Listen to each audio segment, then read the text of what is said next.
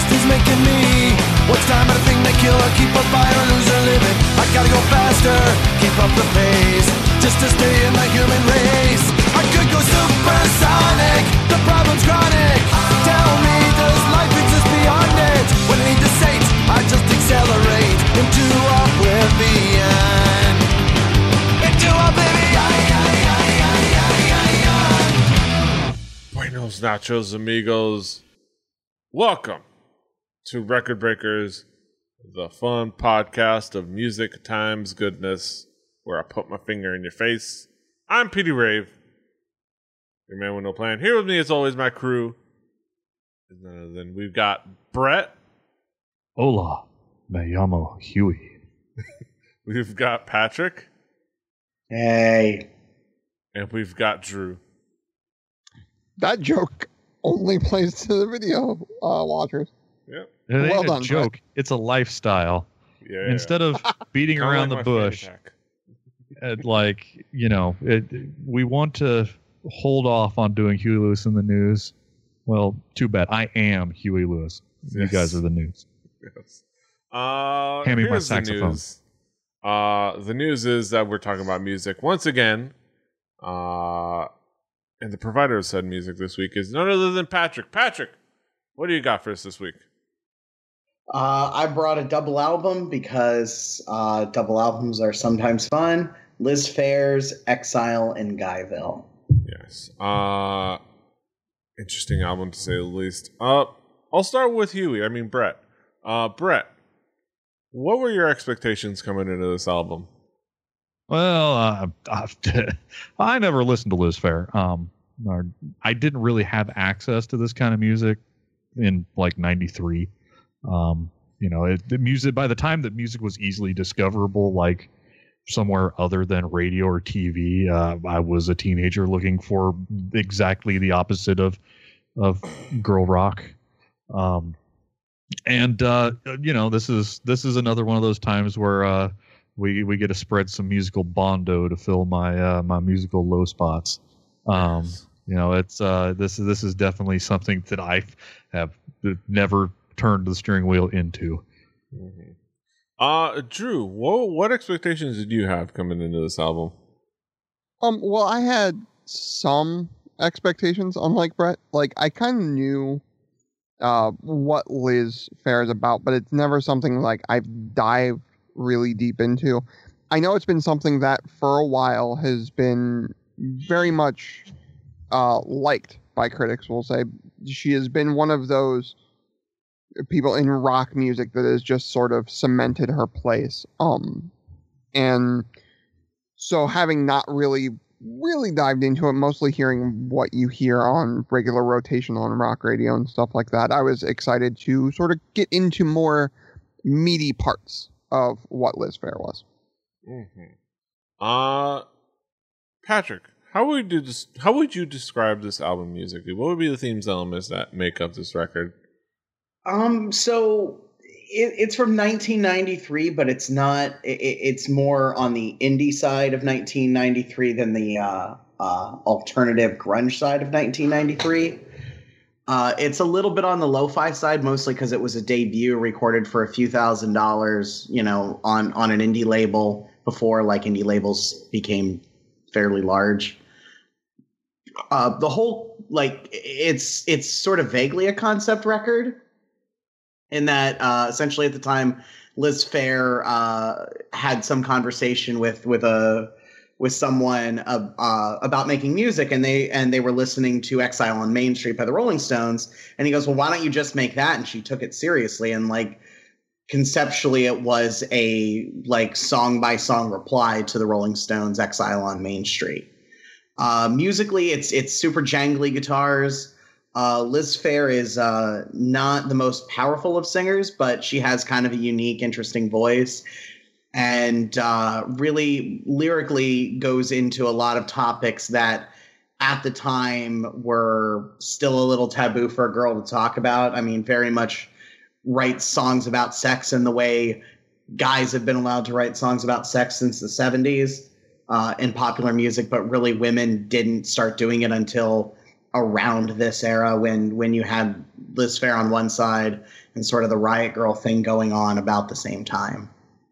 Mm-hmm. Brett, what would be the themes on Elmas that caught your attention?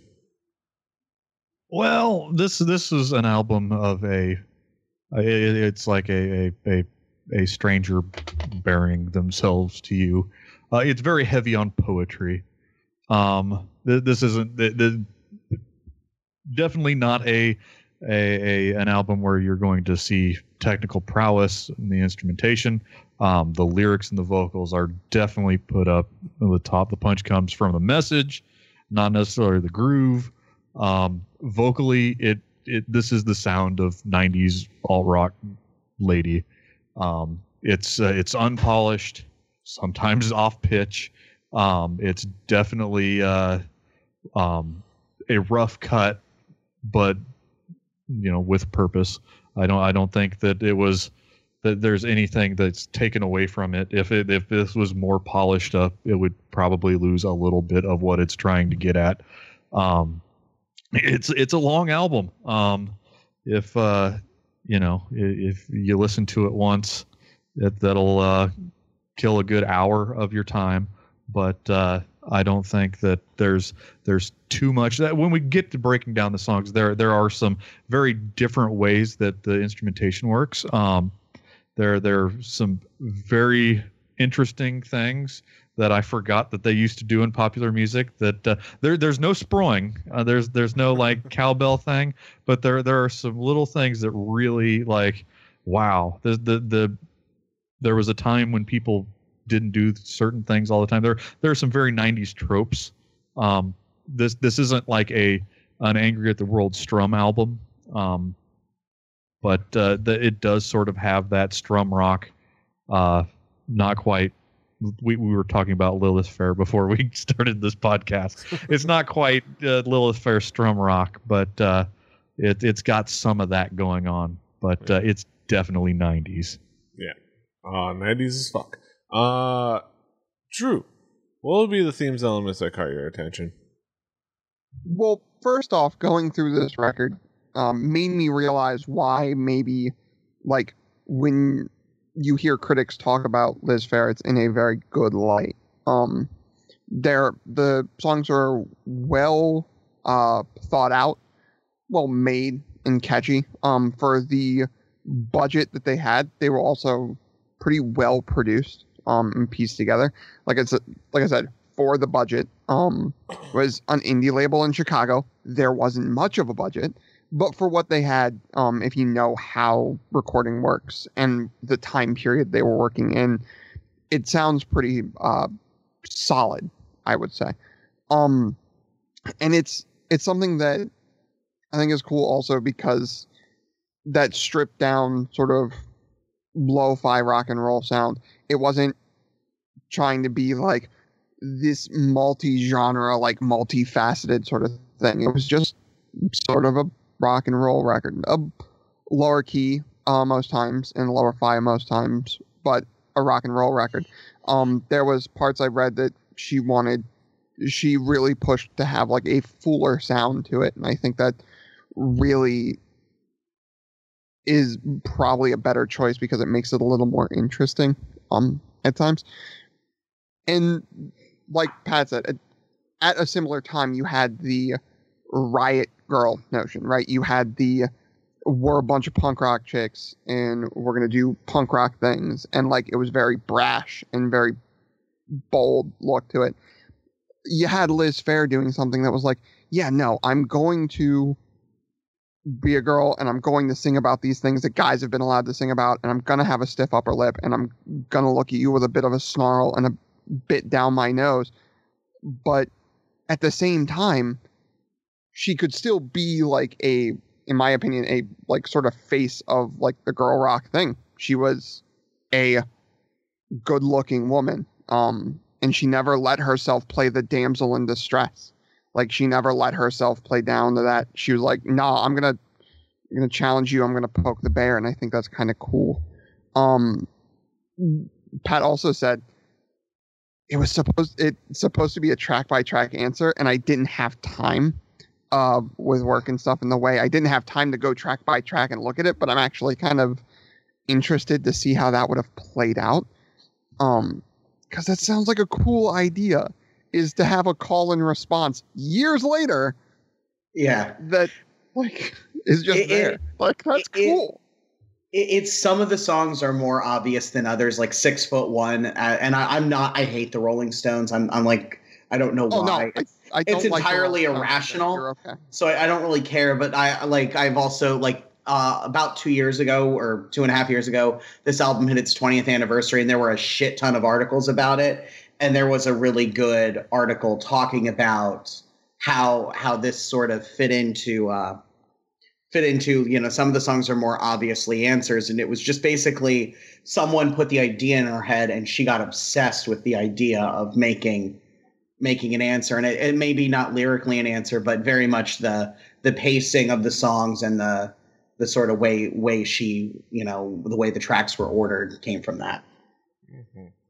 I am mad at the Rolling Stones. Petey, you mad at the Rolling Stones? I ain't mad at the Rolling Stones either. Well, let's go listen to the Rolling Stones. My hate, like many things, is totally irrational. I probably would enjoy them more if I didn't know of the Rolling Stones as the old fucked up men that they are now, and I only knew of the Rolling Stones in like the 60s and 70s. But listener out there, I'm talking to you. There have been times that Patrick has brought music that he loves, and there have been times that Patrick has talked about music he dislikes. Make your own thoughts, opinions. Yeah, yeah. We're all wrong. I'm probably wrong. And I am too. Yeah, yeah. We're all wrong. So, let's talk about some of the key tracks. Patrick, what would be some of the key tracks to zero in on for this album? So it being a double album, it's got like 18 tracks, and not all of them are my favorite, but some of them I think are really, really strong. The first one I'd probably talk about is Dance of the Seven Veils. I feel like that's the first like really, really great track on this record. And it's one of the things I really like about this album and her style is the songs are usually her vocals are a little bit delicate. They're not, you know, this is not, you know, screaming Bikini Kill, Riot Girl stuff. This is like delicately sung, but the lyrics are like they have teeth. They're biting. They're very rarely nice. Like it's very, there's a lot of unhappiness that got rolled into this record. And then the track that follows that, Never Said, which I think was one of the singles. Yeah. The vocal harmonies are spot on and it really works. There's a little guitar lick in the chorus that it's one of those things that gets really repetitive in a really good way and kind of pushes the song. And just the way this song opens after how kind of like some of the dark stuff that starts the record, it's like really kind of happy sounding, at least in terms of the music. And then probably my favorite song on the record, and probably everybody's favorite song who's into this record, Fucking Run. It's just a brutal fucking song about kind of like this, you know, young woman struggling with basically just wanting to have a normal boyfriend and not just some guy who runs out, and you know she wants more out of a relationship than she's getting, but it's not like it's not sung in a nice way. It's called Fucking Run. It is just, you know, basically giving up and feeling like everything's fucked up. And it's very dark, and I love the way it ends. And then Flower, where Liz Phair talks about some real ass shit. And for every Led Zeppelin song about fucking, she answered with a song called Flower, which is basically this weird little spoken word thing about wanting to fuck some guy's brains out. And it's... And in 1993, not a lot of girls were singing about that. And now it's a lot, you know, this, whether people now cite this as the reason they can sing, like women can sing about their sexuality in a more frank manner. They should know that a lot of that freedom, a lot of that ground was broken on this record, and specifically that song. Brett, what would be some of the key tracks for you? What caught your attention? All right, let's crack into this nut. All right, 6'1", the opening track. It is a It's a strummy guitar track that has slightly overdriven, but it has like that boss chorus pedal that everybody purchased and when they were in the 90s and put on there, and it's got that nice chorus sound to it. The vocals are slightly rough. There's even that there's the affected vibrato tone of the singing that was a little off. But it can be charming. That track opened up and I was like, okay, all right. Huey Lewis can't beat these. No, Never Said. This is one of the few songs from this album that I remember seeing. I don't know if it was a karaoke night or an open stage somewhere. I've heard this song in my travels. It's a very well put together song, and it being one of the singles, I imagine that this is a track that brought a lot of people to Sam Goody to buy the album. Fucking Run is a 1990s 4-chord strum song about being afraid of becoming a lonely old maid. Those songs are rare on the record breakers. We'll mark that down on our checklist. And rare. Yeah, this is very rare. It's like achievement, like a little Modern Warfare 2 comes up. And Johnny Sunshine. It is a gritty triplet feel layer track. I didn't know that I was going to get into one of those, but there are a lot of these songs that wouldn't have been released on a major record label, which breaking ground for women to sing songs like this, probably record labels not being a thing. But yeah, somehow this album has a lot of different things going on. It talks about the schnoo, which is kind of blasé. But yeah, it was the 90s. I was a child. I don't know what things were like when I was a child. So I want to hear what Drew has to say, because he was even more a child. Yeah. Drew, what would be some of the key tracks for you? Well, I'm gonna go with 6 for 1. I said stiff upper lip, and this song sort of has that in spades. She pushes right off the bat with that sort of tonality to who she sort of wants to build herself as who she is and what she's going to be about, especially on this record. It's you got to lead off with something strong. I'm always down for that.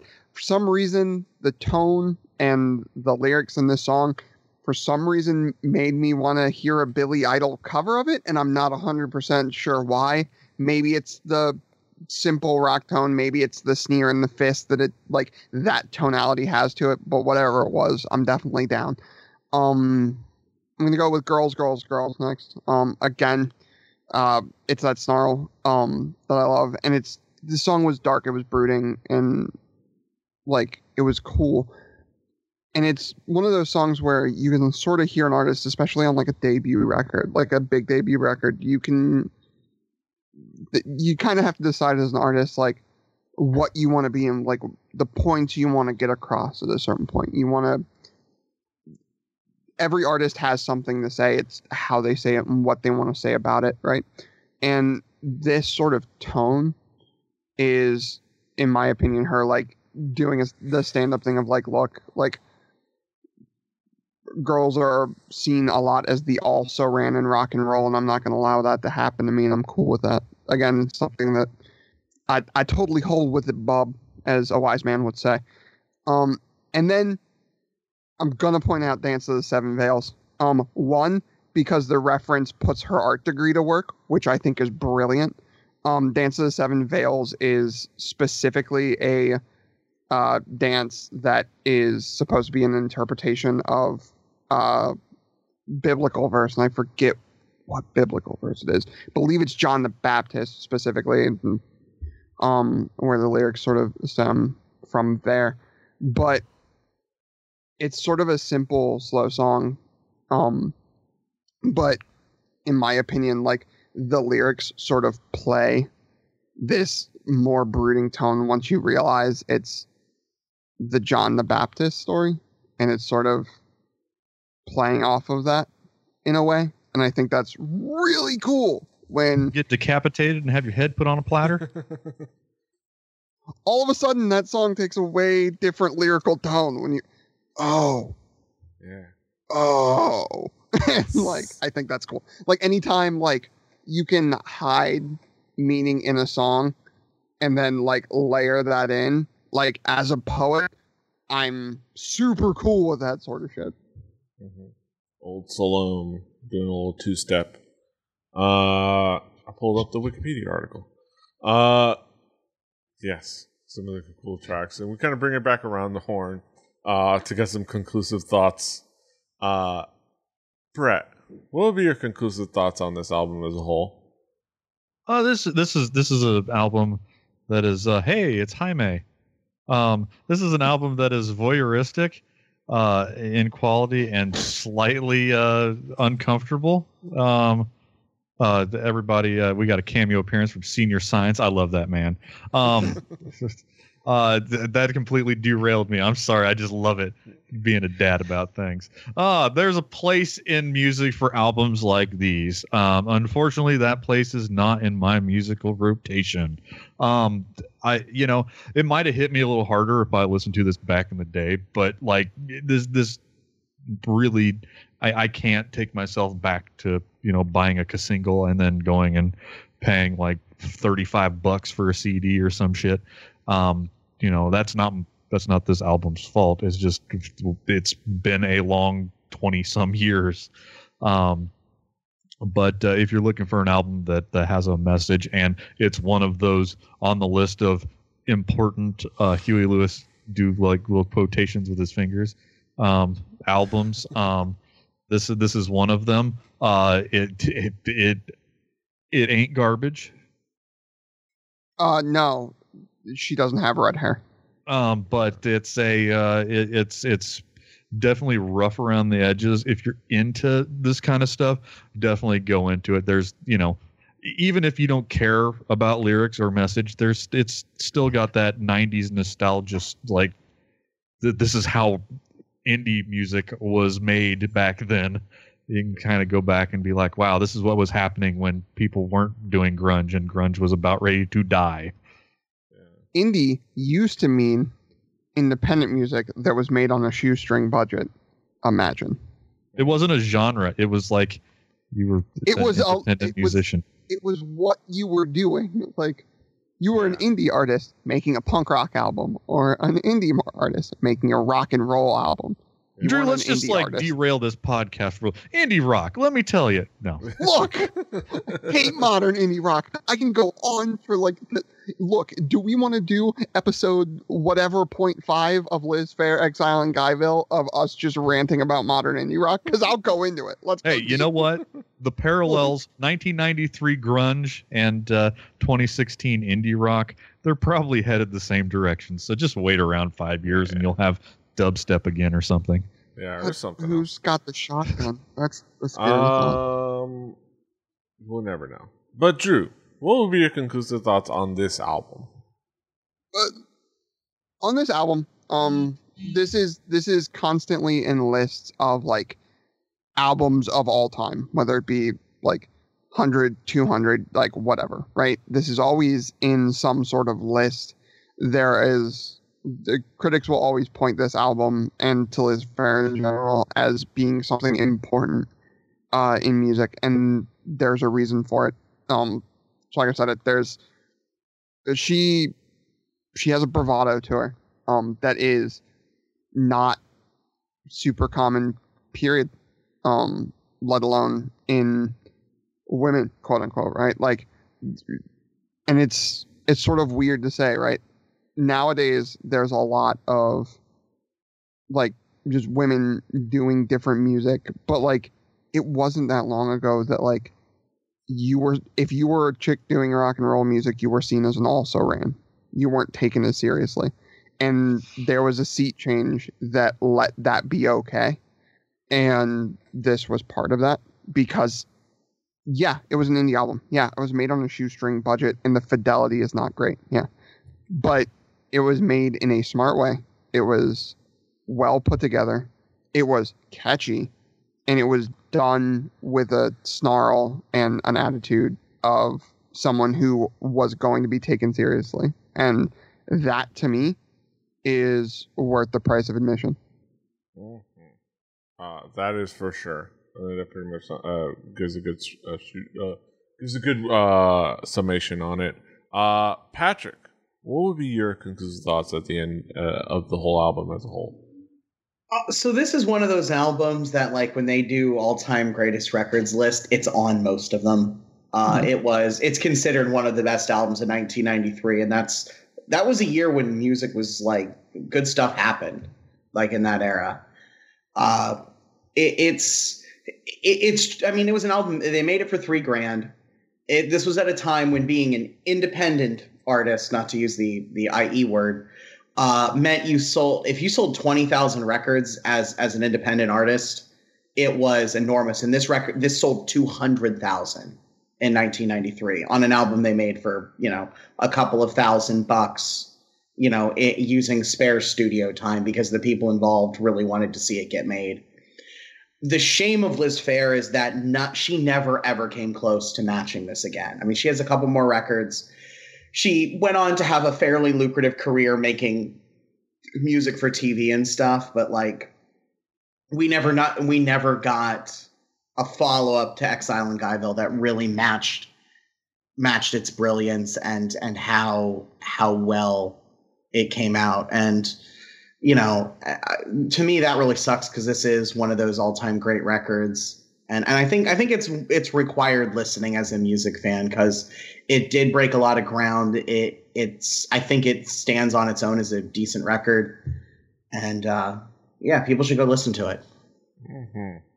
It is a fascinating, really interesting album that kind of sets up a lot of cool things and does it really well. All right, those are our thoughts on Liz Phair, Exile in Guyville. We're going to get to the main events of the evening. We get to our haiku reviews. Clap for me, everybody. Yeah! Imaginary audience. Round of applause.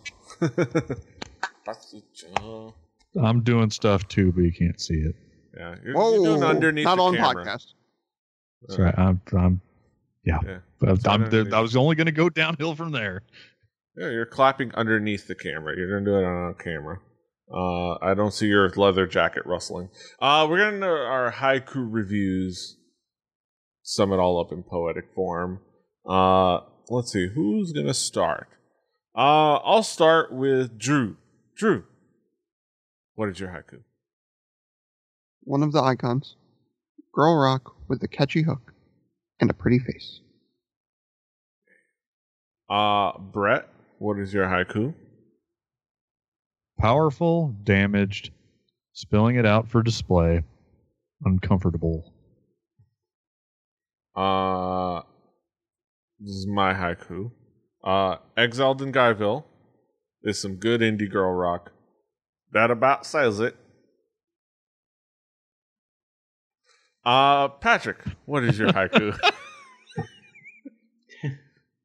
Lyrical fire in an ambitious debut, biting girl rock. That about says it. Well, if you will. That about says it for our thoughts on Exiled in Guyville. Liz Phair. Go check it out on our Spotify playlist. You can play along with Record Breakers, the home game. I gotta double check and make sure I have it that updated, which I might not. I'm sorry about that. But hopefully I will. On that Spotify playlist, you will also find next week's album, and that will be brought to you by Brett. Brett, what is next week's album? What do you got for us next week? We're going to keep rolling on with the girl rock. Next week, we're going to bring an album by two less attractive women.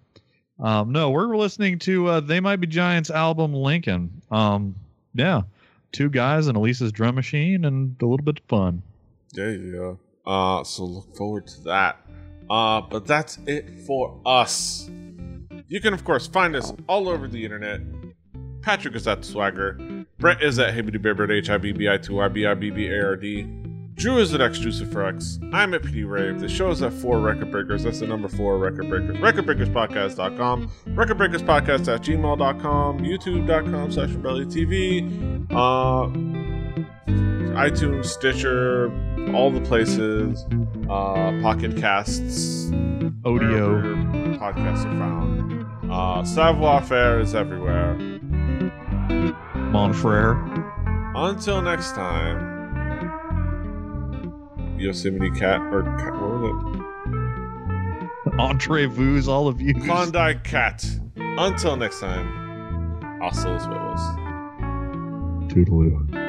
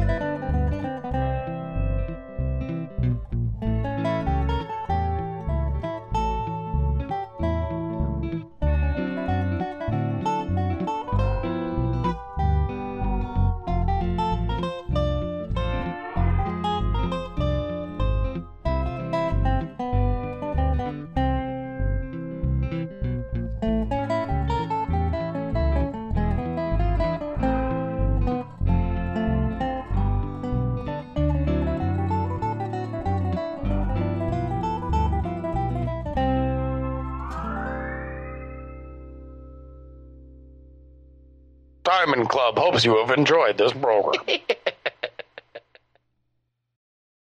Savoir Faire is everywhere.